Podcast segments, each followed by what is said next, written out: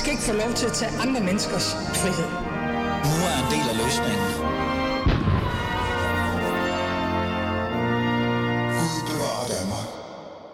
Velkommen til, du lytter til Alis øh, Fæderland, og mit navn er Ali Amin Ali. En måneds pause fra studiet koster en ung kvinde muligheden for permanent opholdstilladelse.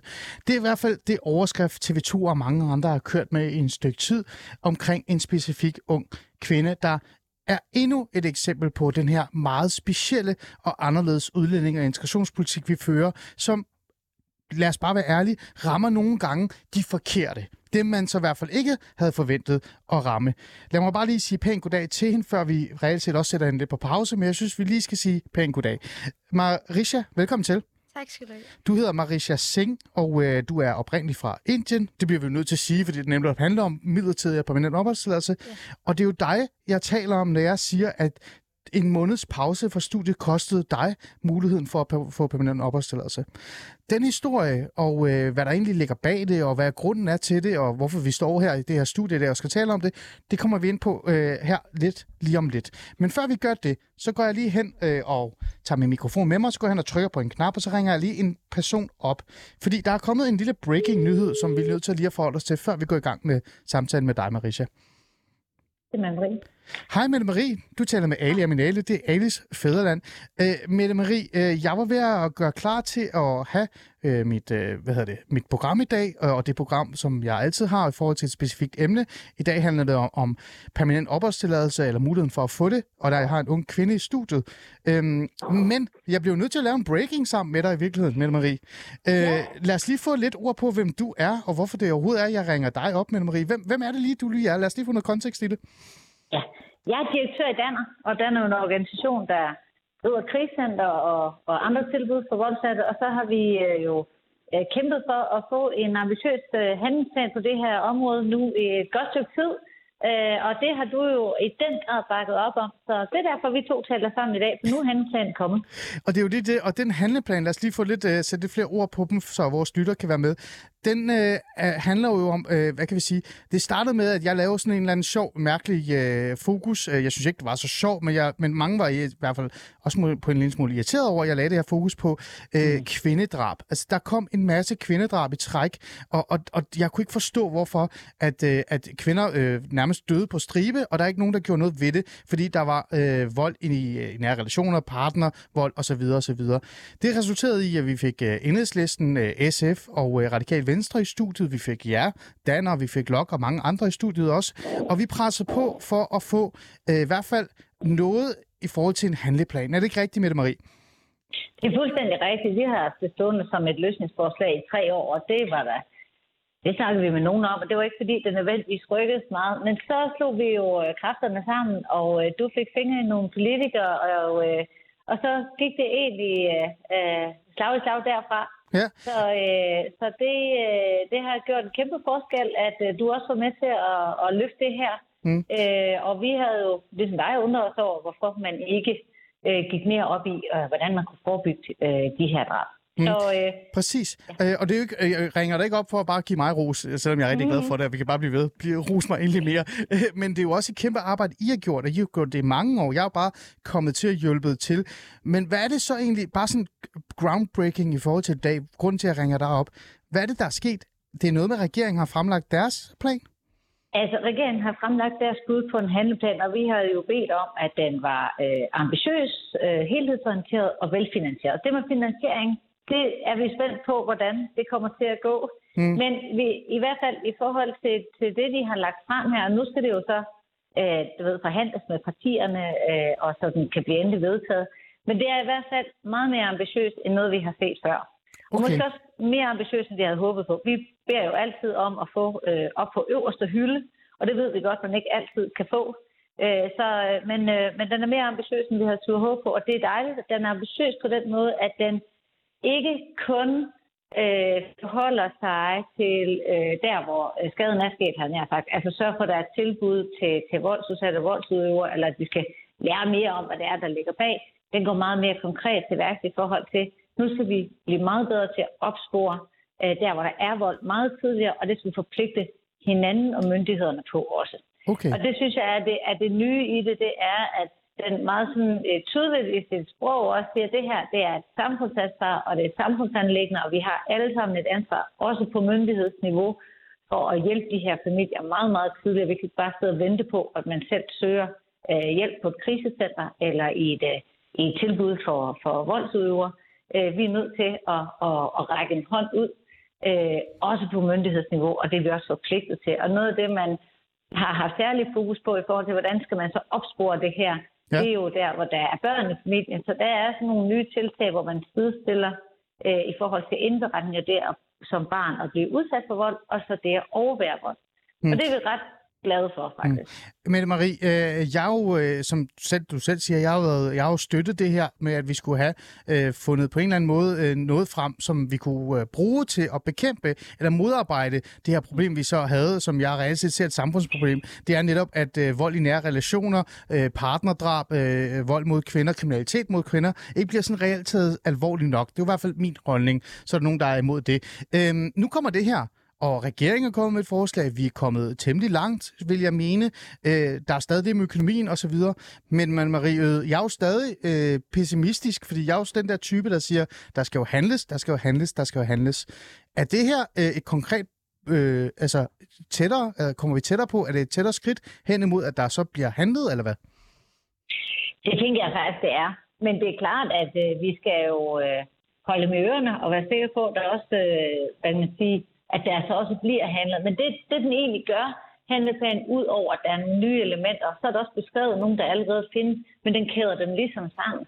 Mm. Så når, når kommunerne skal bedre til, også, så synes jeg også, vi er bedre til at arbejde sammen med politiet, der skal laves nogle, det vi kalder et partnerskab omkring, hvordan man forebygger øh, partnerdrab. Og det bliver jo spændende, hvordan det, og, og man styrker også øh, udøverbehandling og øh, Dansk Storkningscenter. Og det er jo nogle af de ting, vi ved, som er rigtig vigtige, hvis man skal have stoppet den der otte kæde, mm. som, start, altså, som leder frem mod øh, partnerdrab. Så man forholder sig både til, at hvis vi skal bekæmpe partnerdrab, så skal vi bekæmpe vold bredt set, og så forholder man sig også mere konkret til, at der, hvor det er gået galt, er der noget, vi kan gøre bedre, så vi passer på de kvinder, som er i risiko øh, for at blive, blive, øh, blive en del af, af drabstatistikken, fordi der er en mand her, der ikke vil acceptere, at hun ikke længere vil leve i et kontrollerende kraft. Mm.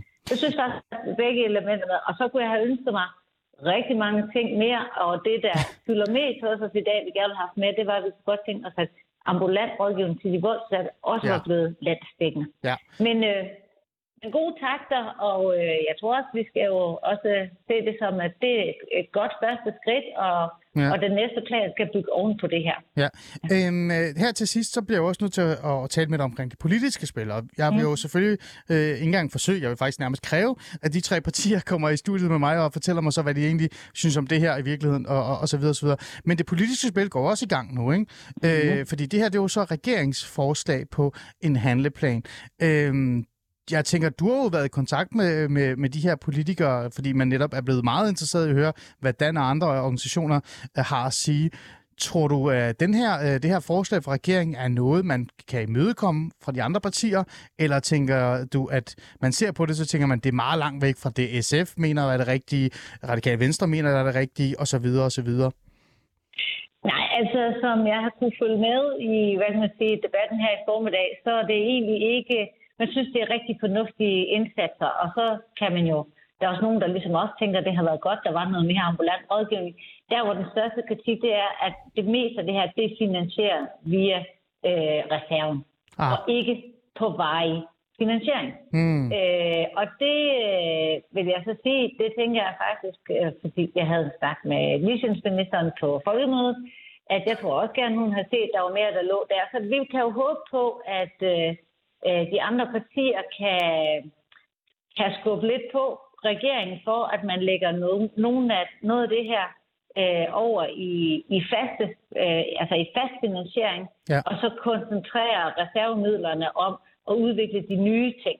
Okay. Øh, så det blev den spændende politiske proces her i efteråret, om, om det, de kan komme til at skubbe lidt til den der økonomiske ramme, øh, der, der er lagt ned over det, eller, eller hvor regeringen står i det. For det, det er jo så, at du er inde i det helt store mm. øh, husholdningsregnskab, mm. det, det skal Men for Marie, så, så bliver jeg lidt nysgerrig her, fordi øh, så er det jo øh, øh, altså knæk eller fald, eller hvad man, hvad man nu kalder det, fordi øh, mange af de andre ting, som jeg har lagt mærke til, eller mange af de andre gange, øh, hvor man har forsøgt at, at komme med en løsning eller en handleplan eller det, så er det økonomien, der er manglet. Det er økonomien, der er manglet. Det er pengene.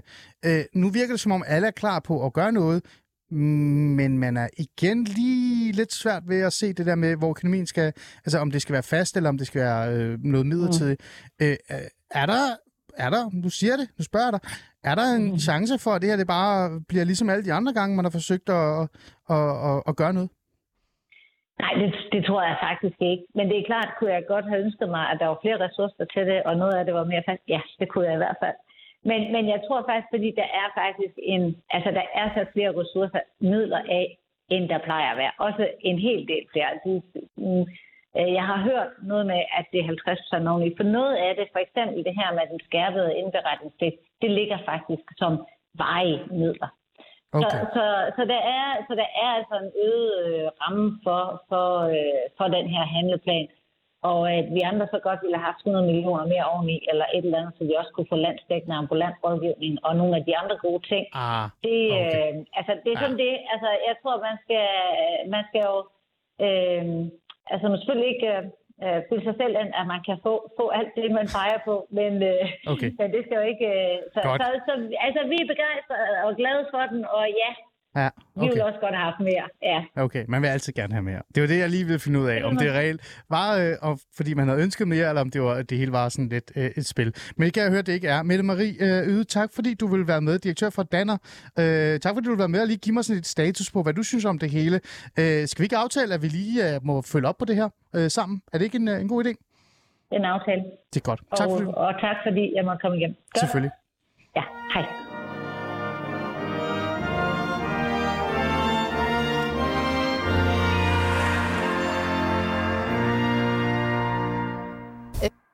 Øhm, som syvårig, der kom jeg til Danmark og har boet her lige siden.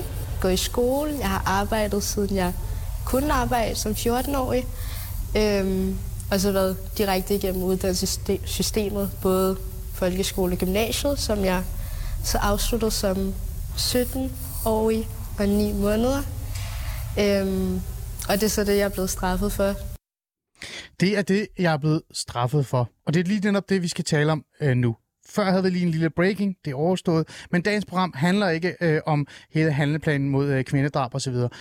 Dagens program handler netop den her magværdige og lidt mærkelige udlænding- og integrationspolitik, vi har ført øh, en del år. Ikke fordi den er magværdig i sig selv, fordi den er stram osv. osv. Det, er jo, det er jo den her stram udlændingedebat, vi altid kan have. Men mere i forhold til det der med, om den rammer nogle af de forkerte. Stemmen, som vi hørte her, det var Marisha Singh. Marisha Singh, du er jo i studiet. Velkommen til endnu en gang. Tak skal du have. Øhm, jeg skruer lige en lille smule op for dig. Øh, jeg læste jo op før. Lad os få noget kontekst på det. En måneds pause fra studiet kostede ung kvinde muligheden for permanent opholdstilladelse. Det var jo din stemme, man kunne høre. En stemme, som sin, fint og simpelt forklarede, hvad dit liv reelt set har stået for, hvad du har lavet de senere år. Og alligevel så står du i en situation, du er oprindeligt fra Indien, øhm, og føler dig dansk, og er dansk, kan man jo nærmest sige, og gjort alt, hvad du kunne. Øh, Og, og det er lidt frækt at sige, hvad du kunne. Du har faktisk bare levet. Du har bare været her. Ja. Øh, og så alligevel, så søger du om, om permanent opholdstilladelse, men får afslag, for du har holdt en måneds ferie. Prøv at fortælle lidt mere om, hvad det er, din sag egentlig handler om, hvad det er, der er sket. Ja, altså min sag den handler jo om den her regel. Jeg har jo søgt øh, under særreglen for 18-19-årige, hvor at man kan få noget, en slags dispensation. En, der er sådan nogle lettere krav, fordi at man er så ung. Øh, og den her regel lyder ligesom, at hvis man er øh, hvis man har haft u- uafbrudt uddannelse, indtil man er 18, eller indtil man ligesom indleverer sin øh, ansøgning, der kan man egentlig få permanent opholdstilladelse. Øhm, og som I så hørte før, der blev jeg student, da jeg var 17 og 9 måneder. Øhm, så det er egentlig de tre måneder, jeg er blevet straffet for, hvor to af dem var sommerferien, og den sidste, der var i sådan en ufrivillig venteposition, øhm, fordi jeg skulle tage nogle suppleringskurser for at komme ind på min drømmeuddannelse. Lad os lige få noget fakta på plads i forhold til din situation. Ja. Du har opholdstilladelse, opholdstilladelse, Ja, det har jeg. øh, og du vil gerne have permanent opholdstilladelse. Ja, hele min familie har fået statsborgerskab, øhm, så det er jo... Jeg var også med i den, da de søgte om det, men jeg nåede lige at fylde 18, inden de fik deres afgørelse. Så, så skulle jeg lidt stå på egen ben. Øhm, Så igen noget teknisk, ja, der gør, at det lige pludselig endnu en gang står i en mærkelig situation. Hvorfor Ja. er det, du gerne vil have permanent opholdstilladelse? Det er et dumt spørgsmål, jeg stiller dig alligevel. øhm, altså for det første, så synes jeg bare, det er lidt latterligt, at jeg ikke må være dansk på papiret. Altså jeg, jeg er jo dansk, hele mit liv er i Danmark, og mine venner er i Danmark, og altså, al min uddannelse har været i Danmark, og min fremtid er også i Danmark. Øhm, så jeg føler bare, at det er sådan lidt... Det er jo latterligt at få at vide, at du, du må gerne være her, men du er ikke dansk nok til at altså, have det røde pas, altså for at sige det sådan. Mm. Hvor mange gange er det, du skal søge om? Øh, altså, øh, hvor lang tid har du din middel til opholdstilladelse nu? Hver fire år skal jeg til at søge om det. Øhm, mit udløber så næste år, fordi mit indiske pas udløber der, så skal jeg søge igen. Øhm, så det afhænger ligesom også af mit pas. Øhm, så snart det udløber, skal jeg søge om opholdstilladelse igen. Øhm, og Er- så, Er du bange for, at du faktisk også kan på en eller anden måde lige pludselig ende i en situation, hvor du får afslag på midlertidig opholdstilladelse? øhm, altså helt reelt, det vil jo være helt hul i hovedet, øhm, men helt Men jeg synes, realistisk. det hele er lidt hul i hovedet Ja, for være er det, det er det er det. derfor, jeg spørger dig. Ja, men øhm, lige nu er jeg her på baggrund af min familie. Som jeg sagde, der har de jo alle sammen statsborgerskab, så jeg er her på familiesamførsel. Så, så længe at de er danske statsborgere, så har de... Det kan man ikke sige, de, har, de kan altid finde en grund, men øh, ja, jeg Ja. tror det ikke. Jeg tror, det er meget, meget, meget, meget, meget usandsynligt, Mm. mm. at det sker. Det er også mere frygten, jeg tænker på. Altså, Ja. den der, selvom det er en meget, meget, meget lille usandsynlig Ja. øh, mulighed af det, øh, så, så er den der jo Den alligevel, vil ikke? altid være der. Ja, og lidt ligesom det der med, at jamen, prøv at høre, du kunne jo faktisk få dansk statsborgerskab, men du, du fik det ikke, fordi, fordi at sagsbehandlingen tog lang tid, Ja, og så blev du 18. Ja. Det er jo også heller ikke noget, man lige forventer vil ske. Vel? Nej, det er jo også en lille ikke. teknikalitet. Du skal heller gøre det sådan dystert. Det er ikke det, jeg prøver at sige. Jeg prøver bare at sætte rammerne. Uh, Marisha, nu spørger jeg dig bare igen ærligt, ja. uh, fordi den her stramme udlændingepolitik er jo skabt, fordi at majoritetsdanskerne, største procentdel af danskerne, har stemt for det her. Det er det, de mm. gerne vil. Uh, altså, partier kan jo tabe valg i morgen, hvis de går ud og siger, at nu skal vi åbne op for det hele, og Ja. alt skal være en lempelse og sådan nogle ting. Så det er jo det, faktum er. Sådan er ja. Status quo. Og ligegyldigt, undskyld, jeg siger det, hvor meget radikal venstre og enhedslisten de andre siger, at det her er inhumant, så er det det, danskerne vil have. Mm. Alligevel så er vi tilbage til, at det er sådan nogle teknikaliteter, der gør, at sådan nogen som dig ikke kan ende med at få permanent opholdstilladelse eller dansk statsborgerskab. Øh, men der er jo fordomme. Ja. Fordommene er, men det er jo fordi, at de er sikkert kriminelle, mm. eller sådan nogle ting. Og sådan. Lad os bare gå igennem det. Er du kriminel, Marisha? Nej. Det tror jeg vil være synd at sige. Det er jeg ikke. Nej. Du har ikke, øh, du har ikke lige stjålet en, en, øh, jeg ved det ikke, en scooter eller noget andet de sidste par uger, Nej. jeg ved det. Altså, jeg har ikke engang fået en kontrolafgift i et bus eller tog. Okay, så jeg er faktisk mere kriminel, end du er. Okay, så det er jo ikke det, der gør det. Nej, Du føler dig dansk. det gør jeg. Du Ja. er dansker, Ja, det vil jeg sige. og det er det eneste, du kender til. Det er det. Altså, det er i hvert fald det eneste, jeg kan huske. Jeg, har jo, jeg er jo født i Indien, men jeg kan ikke huske Mm. mm. andet end mit liv i Danmark. Hvordan er det så egentlig? Sådan ærligt, hvordan er det så egentlig at være i det her, der hedder, at jeg føler mig dansker, er dansker, øh, gerne vil være en del af det her samfund, og, og måske endda øh, ikke engang har et brændende ønske for at være en del af det, men faktisk bare er det, fordi du bare har levet og, og mm. gået i skole. Så du har aldrig vågnet op og tænkt, nu vil jeg være en del af Danmark. Du er faktisk bare en del af Danmark. Ja. Hvordan er det så at så sidde der med et stykke papir, hvor man får at vide, fordi du har holdt sommerferie, så må du ikke få permanent opholdstilladelse? Jamen, altså mildt sagt, så gør det jo mega ondt. Øhm, fordi jeg har jo følt, altså nu føler jeg for eksempel, at min frihed er taget fra mig, for nu skal jeg leve efter de her regler, hvis jeg endelig skal få permanent opholdstilladelse. Og det er jo først om 10 år, jeg så kan søge igen, fordi nu skal jeg lige uddanne mig færdigt, og så skal jeg have et arbejde i fire år, før jeg kan søge igen fuldtidsarbejde. Øhm, så for det første føler jeg mig magtesløs, og for det andet så er jeg skuffet, øhm, fordi at jeg føler ikke, at alt det, jeg har gjort, er blevet værdsat, og jeg føler ikke, at jeg får retfærdig behandling. Øhm, fordi at det er jo det, at politikerne vil have. Det er jo det, at man skal komme hurtigt igennem uddannelsessystemet, du skal hurtigt på arbejdsmarkedet. Det er det, de vil have, og det er det, de har givet udtryk for. Og så er det bare ikke godt nok, når man ikke har dansk pas. Altså, Øh, den her artikel, og det her interview i TV2, det var den, jeg synes, der var fyldskørende og bedst, Ja. øh, der, der i hvert fald kunne repræsentere dig, fordi det var dine ord, der blev brugt, og det var ikke en eller anden journalist, der bare sad og skrev en masse ting. Mm. Øh, så det er den, jeg tager afsæt i. Den kan man gå ind og finde, hvis man gerne vil det. Det er en TV2 øh, hvad hedder det, artikel, hvor der også er en video af dig, øh, og, og man kan læse den. Øh, jeg blev fanget af det her citat, der er for dig. Jeg har virkelig gjort mit for ikke at være doven. Mm. Øh, det lyder både skørt, at du skal sige til det, men samtidig også lidt sørgeligt for det, virkeligheden. Prøv at fortælle, hvorfor du siger det her, og hvor- hvorfor det her citat også på en eller anden måde er vigtigt. Altså, grunden til, at jeg egentlig siger det, det er fordi, at den tidligere udenrigsminister, Tesfaye, Mathias Tesfaye, han har jo sagt, at de her regler, de er til for, at man ikke skal ligge på sofaen og donne den af. Og jeg vil bare sige, at jeg har gjort alt andet end det. Altså, jeg har gået i skole hele mit liv. Jeg har lært dansk på seks måneder for at starte på en dansk folkeskole. Øhm, jeg har arbejdet siden jeg var 14. Lige nu har jeg to jobs. Så det er ikke, fordi jeg ikke laver noget. Og det er ikke, fordi jeg ikke bidrager til samfundet. Det er ikke, fordi jeg ikke betaler mine skattepenge. Altså, jeg gør alt det, jeg skal. Og endda mere. Øhm, så jeg synes bare, at det, det er jo hjerteskærende, Mm. mm. at, det, at jeg stadig kunne have gjort mere i, for, i deres øjne. Hvad med din familie? Hvordan har de det med det hele? Altså, de er jo i chok. Øhm, jeg tror, at øhm, vi havde måske lidt opgivet håb, øhm, før at... Jeg ved ikke, om du har hørt om Taima Mahik. Det har jeg, men ja. Bare for at sige det til vores lyttere også. Ja, øhm, der var en pige fra Horsen, som også fik øh, afslag på permanent opholdstilladelse, fordi hun skiftede imellem sin uddannelse. Ja. Øhm, og det er jo igen, det skal man have ret til, fordi at det, det var bare... Det fungerede ikke, og så skal man have ret til at skifte til noget andet.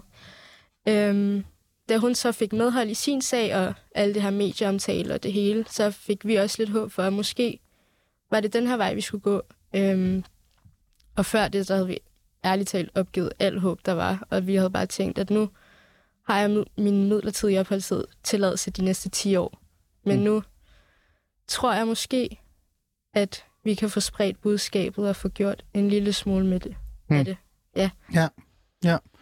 Øhm, det her med, at, at sager, som er lidt specielle og anderledes, øh, Mm. som de, vi kommer også ind på en anden sag, øh, en amerikaner, der hedder Ben, han er med her senere, efter den her øh, halvpause, der kommer lige om lidt. Øhm, de her sager, øh, de dukker op i medierne, Mm. og, øh, og nogen vil jo faktisk sige, at øh, der, der spekuleres også i, at man faktisk bruger dem øh, i medierne for så at få ændret øh, ens, øh, hvad hedder det, øh, ja, man nu, den beslutning, man nu har fået og sådan nogle ting. Øh, øh, hvad tænker du om det her med, at, at du sidder med en sag, som er sådan lidt mærkelig og anderledes, det giver ikke mening, og så skal du bruge din taletid og bruge din tid på at være medierne for at gøre opmærksom på, at der er en fejl, øh, men så også fordi, at du håber på, at så kan man få øh, det omstødt. Mm. Altså, hvad tænker du om hele det her med det her cirkus, du skal altså, bruge tid på? Altså, der er nogle fejl i systemet, for det er ikke godt nok, at man skal helt derud, før at man kan få en retfærdig behandling. Altså, det er jo, hvis alle, der er jo flere hundredvis af de her sager, hvis alle skal ud i medierne og snakke med journalister og på de sociale medier, så det bliver jo bare, det er jo kun det, man ser så. Mm. Øhm, for det er jo, man har jo før set, at det er det, der skal til. Ja. Før at der Ja. sker noget. Hvad med ressourcerne? Altså, tror du, andre har de samme ressourcer, som du har? Du virker ressourcestærk, du virker ja. øh, god, du er god mor, du, det, det er, du bedre mor, end jeg er. ikke? Altså, jeg er jo flygtningebarn fra Iran, ikke? Jeg kom, da jeg var fem, ikke? Mm. Øh, hvad med ressourcerne og sådan noget? Sidder du også, måske også, øh, nu spørger jeg dig, øh, sidder du ikke nogle gange og tænker, at nu er du her, du er i mit studie, du prøver at kæmpe din sag, fordi mm. Det her, det er virkeligheden skørt, men, men sådan er sagen. Men der er mange andre, der måske står i din situation, men ikke har ressourcerne til at stille sig op i medierne. Tænker ja. Du, der er flere af sådan noget? Det er der helt sikkert. Det er jeg så sikker på, at der er.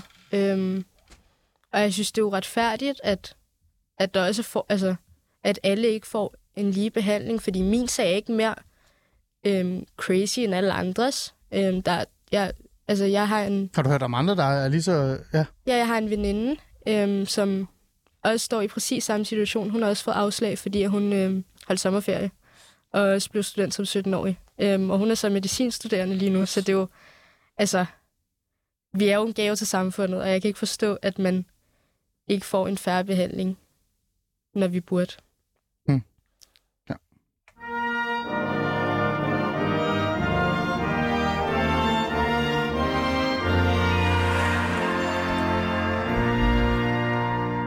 I lytter til Alice øh, Fæderland, og vi er godt i gang med øh, programmet i dag. Vi havde sådan en lille breaking øh, ting i forhold til hele den her beslutningsforslag omkring handleplanen mod, øh, mod øh, partnerdrab eller vold osv. osv. Det er jo noget, vi har fulgt øh, længe i Alice Fæderland. Det er noget, vi har gjort meget ud af, og i sidste ende resulterede det jo også i, at de tre partier, vi havde inviteret studiet, øh, kom med det her beslutningsforslag. Nu er regeringen kommet med deres, og, og det kører, og det kører. Det var rigtig skønt. Så derfor havde vi Mette Marie Yde for Danner i studiet for lige at give os øh, et indblik i det. Men det er jo ikke det, programmet handler om i dag. Programmet handler om en måneds pause for studiet, kostede en ung kvinde muligheden for permanent opholdstilladelse.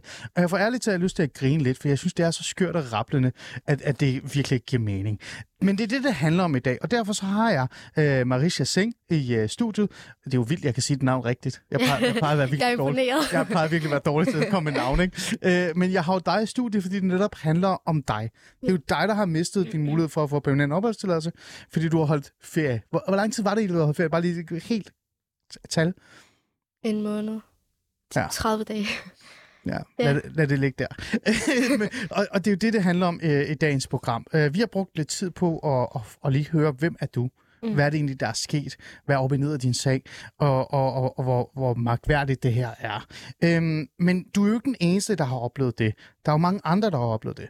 Og øh, en af grundene til, at jeg gerne vil tage det op, det er også fordi, at jeg gerne vil også vil kigge på, er det kun øh, altså maskineriet, eller ikke maskineriet, omvendt, er det kun politikken, altså er det politikerne og deres øh, stramme udlændingepolitik, øh, eller er der også noget galt i maskineriet? For at kunne gøre det, så tænker jeg, så må vi tale med en fagperson, som også arbejder med det dagligt, øh, og lad os bare sige, på en eller anden måde også slås med det dagligt. Derfor så ringede jeg øh, advokat Niels Erik Hansen op, som har rigtig mange sager, som ender i flygtningenevnet. Primært syriske øh, sager, men det er stadig en person, der bevæger sig inde i det her maskineri. Lad os lige høre, hvad han havde at sige. Du kan lige tage headsetten på. Han kunne ikke være med live i programmet, derfor så ringede jeg til ham øh, lidt før vores afsnit i dag. Øh, ja, jeg er advokat, og øh, i den forbindelse er jeg jo medlem af det, der hedder Foreningen af Udlændingeretsadvokater. Jeg sidder i bestyrelsen, og øh, vi beskæftiger os jo både med asylsager og med familiesammenføring. Altså øh, forskellige former for udlændingeret. Hmm jeg har jo lagt mærke til det senere stykke tid, at der er flere og flere sager, der bliver ved med at dukke op i medierne, som har en, en magværdig, øh, hvad hedder det, hvad kan vi sige, øh, historie. Øh, det handler om folk, der får afslag på opholdstilladelse, midlertidig opholdstilladelse øh, osv. osv., fordi de for eksempel ikke har været del, altså aktive nok i foreningslivet, eller mangler en, en lille ting, øh, en parentes i et eller andet, og så får de afslag det fik mig til at tænke sådan, den her kritik har jo varet længe. Der har jo været meget snak om, virker vores system egentlig, når vi kommer øh, lige til det sidste punkt, hvor vi skal lave en afgørelse. Nils Erik Hansen, den her, det her system, øh, fungerer det egentlig?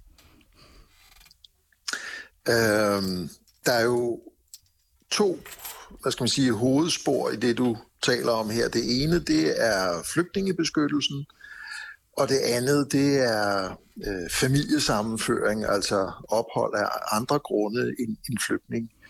Øhm, hvis vi tager det med flygtningebeskyttelsen, så må man jo sige, at øh, der er vi løbet ind i nogle kæmpe problemer efter det såkaldte paradigmeskifte. Hmm. Øh, altså det problem, at man øh, har ændret generelt øh, holdningen til flygtninge at det er nogen, som øh, kun er her meget midlertidigt, og at man ligesom hele tiden er efter dem for at undersøge, om de kan blive sendt tilbage til de lande, de kommer fra.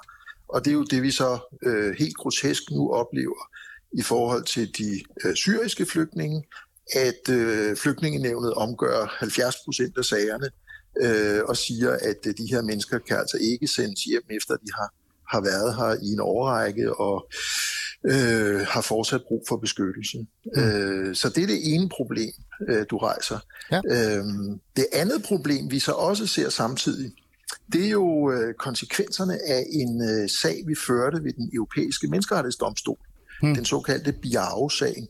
Ja. Øh, det, det var jo sådan, at vi tidligere havde et øh, tilknytningskrav øh, i udlændingelovens regler om familiesammenføring. Og det øh, tilknytningskrav var diskriminerende, og det var det, som øh, den europæiske menneskerettighedskonvention, øh, altså den blev overtrådt i forhold til artikel 14 om diskrimination, sammenholdt med artikel 8 om retten til familieliv. Hmm. Og da Danmark får den her dom imod sig, så bliver man nødt til at ændre udlændingeloven. Og derfor har man lavet nogle, nogle hvad skal man sige, krumspring, øh, for at øh, vi kan jo ikke bruge det der tilknytningskrav længere, og så laver vi nogle andre, øh, mere eller mindre vanvittige krav, Øh, og, og det er dem, du øh, nævner lige før, altså øh, sådan nogle krav som, at man skal have været aktiv i, i dansk foreningsliv, og øh, det her med, om man har øh, gået derhjemme og passet sine børn, altså det bliver man straffet for. Øh, altså, øh, man, man, man har opstillet en række kriterier, som egentlig skal gøre det samme som tilknytningskravet, nemlig ramme dem, vi ikke bryder os om, øh, så de ikke kan få familiesammenføring.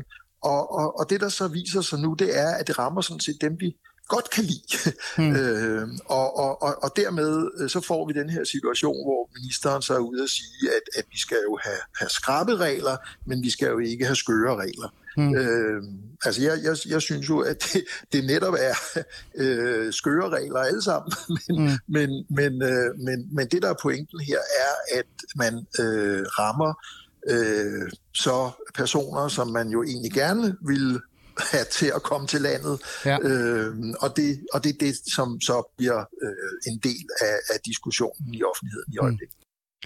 Det var øh, mig, der talte med, øh, øh, ja, med den her øh, advokat, som har rigtig meget erfaring i forhold til at arbejde med de her øh, hvad, vil sige, hvad kan vi sige, sager. Og øh, det vi talte om, mig og Niels Erik, det var jo det her med, øh, hvad er egentlig op og ned, hvad, hvad, øh, altså, hvor er de der kategorier henne, og hvad er det, de bliver ramt af. Men det jeg også var særlig nysgerrig i, øh, Marisa, og, og til jer lytter også, det er også det her med maskineriet, som jeg sagde lige før. Altså, er det sagsbehandlingen, der er noget galt med? Er det fordi, der sidder nogen og ikke kan forstå, at når jeg en, en måneds ferie. Måske er det en parentes, man godt kan lige på en eller anden måde undvære eller lave en vurdering omkring. Altså, er det sagsbehandlingen, der er noget galt med, eller er det øh, politikken og den her stramme udlændingepolitik? Det spurgte jeg ham øh, også om. Lad os lige høre, hvad han sagde om det. Altså, jeg kender ikke den konkrete sag, men, men ja, det lyder som et af de eksempler, hvor øh, vi jo altså har opstillet nogle regler, hvor man øh, som samfund jo i virkeligheden skyder sig selv i foden, Altså sådan mm. noget mm. som, at man øh, tidligere talte det jo med, at man uddannede sig, at man øh, dygtiggjorde sig, man, man, man blev øh, måske læge, eller øh, man blev altså andre ingeniører, ting, som kan hjælpe os alle sammen. Øh, de ting tæller jo ikke længere med, når man opgør øh, muligheden for at få permanent ophold.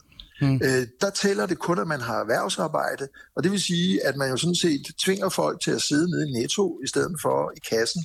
Og det kan selvfølgelig også være fint nok, men, men hvis nu vi kunne have fået en ingeniør eller en læge ud af det her, så tror jeg, at samfundet havde været bedre tjent med det. Mm. Ah, det giver mening. Jeg er også nysgerrig, øh, Niels Erik, i forhold til øh, sagsbehandlingen. Man hører meget om, Niels Erik, at der er meget lang ventetid, og sagsbehandlerne er enormt presset, og de kan ikke finde rundt i det. Øh, hvad tænker du om det? Hvad er din erfaring med det? Øh, det er rigtigt, at der er jo et enormt pres på sagsbehandlerne, og øh, det betød jo for eksempel, at da man modtog de mange, mange, mange asylansøgere tilbage i 2014, ja. 2015, øh, det var dengang, de kom gående op ad motorvejen, mm. øh, der besluttede man sig åbenbart øh, for at øh, klippe en hel og hugge en tog i forhold til mine øh, syriske øh, flygtninge, Øh, man gjorde simpelthen det, at man nedprioriterede sagsbehandlingen, fordi de skulle jo alligevel have sygt alle sammen, når de mm. kom fra Syrien. Og det vil sige, at man i en lang række sager har undladt at lade folk udfylde asylskemaer. Øh, man har holdt samtaler uden at oversætte dem på folk. Øh, og på den måde har man selvfølgelig sparet nogle ressourcer. Men problemet er, at nu ja. kommer man altså 4-5 år efter, og så har man i den situation, hvor man sidder nu til en inddragelsessamtale, så har man hævet den gamle samtale frem fra 2014 eller 2015, og så har man brugt imod mine klienter, at du jo fortalte sådan og sådan dengang, eller du mm. har ikke sagt sådan og sådan dengang. På trods af, at de her samtalereferater simpelthen ikke har været oversat. Folk mm. har ikke godkendt dem. Og, og det betyder jo, at, at, at selvom jeg jo selvfølgelig er fuldstændig med på, at man dengang har tænkt, at vi sparer nogle ressourcer, og det er helt i orden, øh, så er det jo ikke i orden, at man bruger det imod mine klienter i dag. Hmm. Ja, ja det, det er dem, det er bare der i øjeblikket får inddraget deres opholdstilladelser, og det er jo derfor, vi havner i en situation, at vi så kan gå ind i flygtningenevnet hmm. og få medhold i 70 procent af sagerne, i at de her mennesker altså alligevel ikke skal sendes tilbage. Det er meget øh, højt, 70 procent. Det må man sige. Det er jo vanvittigt på tværs af alle lande. Ja. Øh, der er omgørelsesprocenten normalt på omkring 15 ah. måske 20. Altså sådan, at når vi kommer ind med en sag fra ja, øh, Afghanistan eller fra Etiopien, eller hvad det nu kan være, øh, så har vi jo altså i, i, i lang tid haft en, en forventning om, at, at det ville være måske hver femte eller hver sjette sag, vi vandt, og de andre ville få afslag. Mm. Det følger jo af, at, at når man har været i Udlændingsstyrelsen som første instans, og de har truffet en afgørelse, så skal Udlændingsstyrelsen jo være øh, så omhyggelige, at, at de har givet et afslag, som også kan holde i flygtningenevnet. Altså ligesom at man jo heller ikke fra anklagemyndigheden hiver folk i retten, medmindre man er meget sikker. sikker på, at de ja. kan blive dømt. Ja. Øh, Niels Erik, det får mig jo til at stille dig det her spørgsmål, så om man så er for eller imod øh, stram udlændingepolitik, og hvem der skal være i Danmark og ikke skal være i Danmark, og om vi skal lukke vores grænser eller ej. Øh, retssikkerhed. Altså, er retssikkerheden så øh, et problem her? Det er et kæmpe problem, og, og det er jo der, vi kommer ind som advokater og skal prøve at, at afhjælpe det, men, men det er jo ikke altid, det lykkes for os. Hmm. Øh, og derfor er der jo også en række sager, som øh, vi så sender videre og klager internationalt. Nu, nu nævnte jeg jo lige før, at vi klagede over øh, Biao-sagen der til ja. den europæiske menneskerettighedsdomstol. Ja. Men altså derudover så øh, fører vi jo sager ved FN's menneskerettighedskomité, ved FN's børnekomité, ved FN's kvindekomité. Altså alle de her forskellige internationale organer, mm. som jo i en række tilfælde giver os medhold i, mm. at, at retssikkerheden har simpelthen ikke været god nok i forbindelse med behandling af sagerne. Øh, det kan for eksempel være de sager, hvor folk kommer her og forklarer, at de har været udsat for tortur i hjemlandet, og vi kommer i øh, flygtningenævnet med sådan en sag, og, og man vil ikke lave en torturundersøgelse af mine klienter, øh, så øh, klager vi til FN's torturkomité, Mm. Øh, og, og der får vi jo øh, medhold øh, gang ja. på gang i, at Danmark simpelthen overtræder torturkonventionen, fordi man ikke har undersøgt mine klienter ordentligt, inden man har truffet de her afgørelser. Okay. Det her, det var, som jeg sagde, øh, Nils Erik Hansen, og vi havde en meget lang snak, øh, og vi har ikke tid til det. Vi vil hellere tale med dig, Marisha, end det. Men det, der var interessant ved at tale med øh, Nils Erik Hansen, som er forsvarsadvokat og advokat, og har kørt mange af de her sager, som ender i flygtningenevnet, det var det her med, om det var altså udlændingepolitikken, eller om det var maskineriet og sagsbehandlingen, der fejlede. Og det virkede som om, at det var faktisk begge dele. Og, og det er jo... Det er jo det er jo skørt at sidde og tænke på, at, at der er en udlændingepolitik, der er kommet, fordi man gerne vil have en stram udlændingepolitisk tilgang. Man vil gerne have øh, flere, for eksempel flygtninge og andre tager hjem, øh, fordi det er midlertidigt. Øh, og alligevel så formår man også oven i det, fordi at, at den er blevet så stram, at gøre sagsbehandlingen så vanskelig, at man ikke selv kan finde ud af at køre rundt i det. Øh, jeg spurgte dig før, øh, det her med retssikkerhed. Føler du også lidt som, øh, som øh, borger i Danmark, som dansker, øh, vil jeg gerne sige, øh, at din retssikkerhed også er på spil her? Øhm, ja, det synes jeg helt sikkert. Øhm, jeg føler ikke, at jeg får den færre behandling, som jeg fortjener, og jeg føler, at øhm, både lovgivning, øhm, at, jeg vil ikke engang sige stram, ja, den er skør, lovgivningen er for skør, og øhm, at dem, der behandler de her sager, ikke tolker dem, som de må tolkes. Øhm, hmm. De er simpelthen for firkantede, øhm, og de her regler bliver bare, øh, min sag bliver bare generaliseret, og der bliver ligesom kigget på, de, på det faktum, at jeg faktisk har gjort alt det, jeg kunne, og jeg faktisk har, bare har været for hurtig igennem uddannelsessystem, hmm. uddannelsessystemet. Hmm. Okay. En anden en, som også har oplevet det her, det sagde jeg jo lidt, øh, det var Ben Schenkel, som har været med i vores program før. Han er øh, amerikaner, som er kommet til Danmark og, og uddannet sig og kommer fra, jeg tror, en af de der Yale eller Harvard universiteter, ikke? Altså, yeah. jeg kan ikke engang komme i nærheden af det, men det har han været, ikke? Og, og taler super øh, flot dansk i øvrigt, og, og kan, jeg tror, han kunne Øh, han kunne citere Shubidua bedre, end jeg kunne. Han, også fået, han fik jo også afslag, ja. og han var med i vores program for at, at netop at sætte fokus på det her. Ligegyldigt om vi er for eller imod den stramme udlændingepolitik, så er der noget, der, der ikke virker. Mm. Øhm, der er sket noget i hans sag, og jeg synes faktisk, det var interessant at lige ringe ham op, nu når jeg også havde dig i studiet, for at sætte endnu mere fokus øh, på det her. Lad os prøve lige at ringe til ham øh, og se, om vi kan få ham med og, høre, hvad der egentlig er så sket i hans sag siden sidst. For der havde han jo netop fået afslag.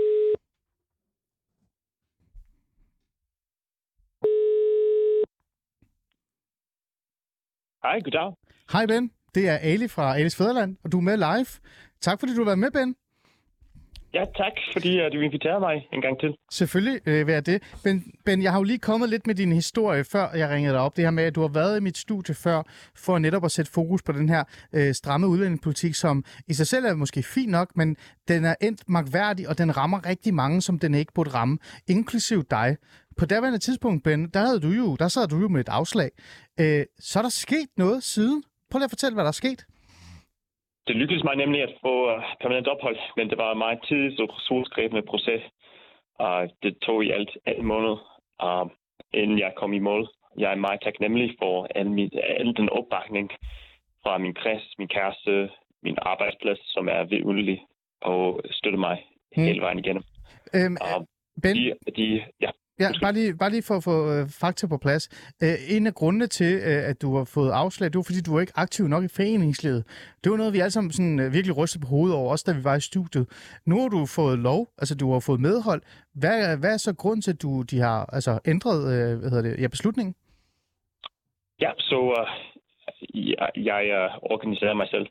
Jeg har samlet op nogle uh, flere testimonials, uh, det vil sige nogle attestbrev, uh, sammen med eksempler på, hvordan jeg har været aktiv på forskellige måder. Um, jeg er formand, uh, okay, de næste syv dage, uh, indtil jeg bliver færdig, men jeg var præsident i Global Shapers Copenhagen, en del af World Economic Forum, uh, også en, en aktiv del af et kor, og til sidst formand for den deres LGBT-gruppen.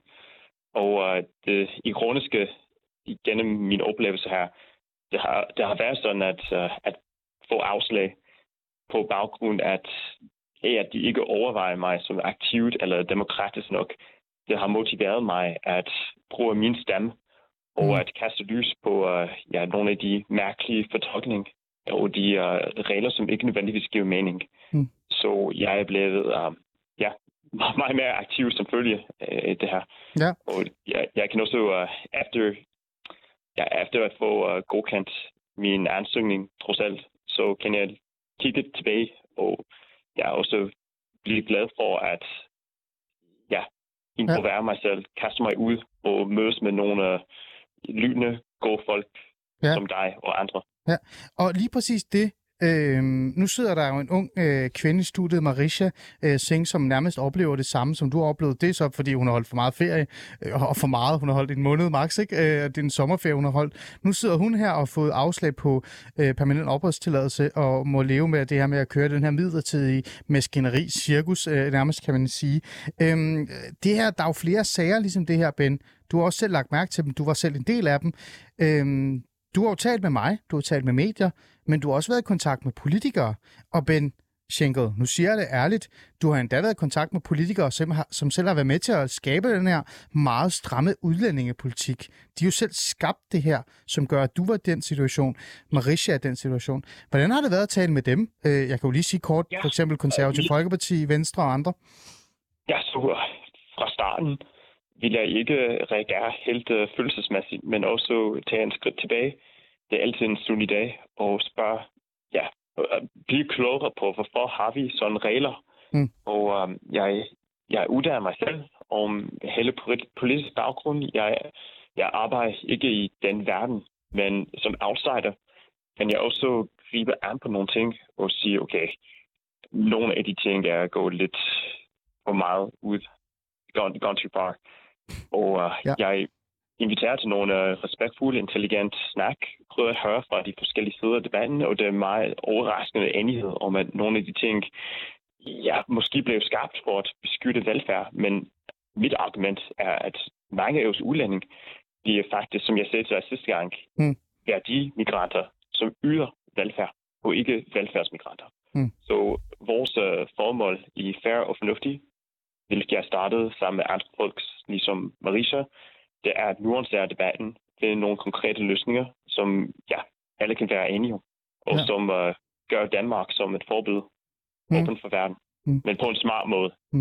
Men var der, ben, øh, jeg bliver nødt til at spørge dig, for du har jo mødtes med de her partier, ikke? og de her politikere, som er meget stramme i deres udlændingepolitik, som, som er også stolte af det, de stramme i deres udlændingepolitik. De har jo måttet forholde sig til sådan nogle sager som dig og øh, din som Marisha og så videre.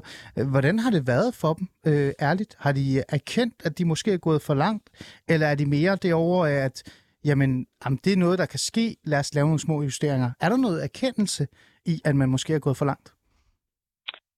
Ja, jeg, jeg, jeg synes, at ja, det med, at jeg, jeg bankede på døren, og jeg, jeg bare kastede mig ind, inviterede til nogle snak blandt hele spektrum. Um, jeg lærte undervejs, at de påstår i hvert fald ikke at blive klar over de konsekvenser i den virkelige verden. Mm. Så det har været meget lære, lærerigt for mig, men også for dem. Mm. Og jeg, jeg, jeg har oplevet, at de tager ansvar, de vil uh, kigge fremad um, ja, og finde på nogle løsninger. Mm. Og, og det sker ofte, at man får afslag, og man bliver helt i tvivl om, om de ja, giver prøve igen, eller om de er dansk nok. Det var det, de sagde til mig.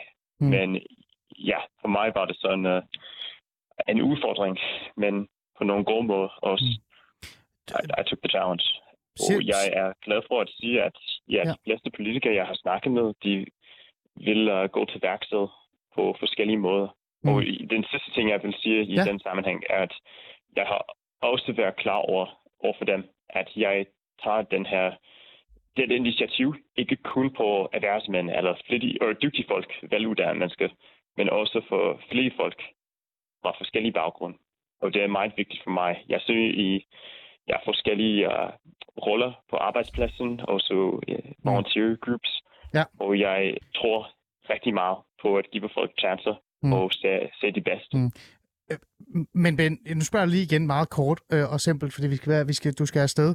Øh, har de her politikere, især fra højrefløjen, fået en, øh, en lesson, kan man jo sige på engelsk, en life lesson i virkeligheden, om at øh, når de øh, sætter noget i værks, så er der noget, der sker øh, på ground-niveau, som de måske har glemt her, og det skal de huske på næste gang. Tror du, de har fået en, øh, en lesson der? Ja, ja, ja, ja, det vil jeg godt tænke mig. De, de ser på det som øjenåbner, og de takker, at Mm. ja, jeg har taget initiativ at stå frem og spørge direkte ind til dem, hvad er intentionen, som ligger bag det, den, den politik, den Ja. stramme politik, og er det nogen uh, måde, hvor vi kan glemme hele den uh, binary, binære dialog om stram eller lampe, og måske finde på nogle færre og fornuftige i stedet. Ah, det giver god og mening. jeg, Ja. ja. Jeg er meget glad for, at de Ja. uh, vil arbejde Ja. med os i foreningen. Her til sidst, øh, Ben Schenkel, det er jo svært for dig at give nogle råd på den måde, fordi du har jo kæmpet for din sag, og det har jo nok øh, brugt, øh, der har du brugt en masse kræfter på. Øh, øh, har du et råd til Marisha? Er det at holde hovedet højt og ikke give op og bare blive ved med at bruge sin stemme og kæmpe, eller, eller øh, er der et råd, du kan give til hende? Ja, mit primære råd vil være at læne mod andre, og ikke være bange for at ja, åbne op, det, uh, spørge om hjælp. Og uh, jo flere vi er, som uh, deler om vores uh, frygtelige oplevelser, så uh, er det bedre mulighed for at gøre noget ved, gø- gøre noget ved det Mm. helt uh, praktisk. Så uh, jeg håber på, at hun bliver en del af færre fornuftig. Det kan være, at vi skulle lave et lille stævne, øh, hvor vi alle sammen kunne sætte os ned og være rigtig, rigtig vrede.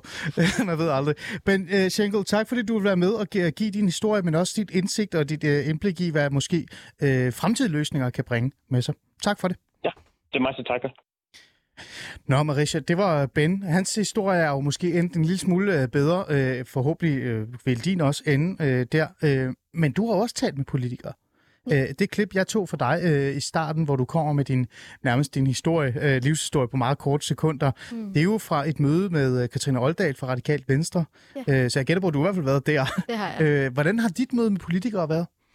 Øhm, altså nu har jeg jo kun mødtes med øh, Katrine Oldræ fra Radikale, og hun støtter min sag 100%, så øhm, det har jo selvfølgelig været rart at høre, at der også er nogen, der er på min side, og at hun er jo villig til at kæmpe for mig og mange andre, hvilket også giver mig håb. Øhm, ja.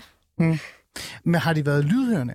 Fordi det virker som om, du siger, at jamen, hun har været klar til at kæmpe kampen for dig og sådan noget, men hun står jo også med en virkelighed, der hedder, at størst procent af danskerne vil jo ikke have en, en, øh, en, hvad hedder det, en, en udlændingepolitik, der ikke er stram. Den skal jo stadig være stram. Mm. Ben, det han siger, det er jo, han prøver at fortælle politikerne, at man behøver sikkert at være altså sådan helt løs og lade alle øh, storme ind i Danmark, hvis man kan finde nogle løsninger.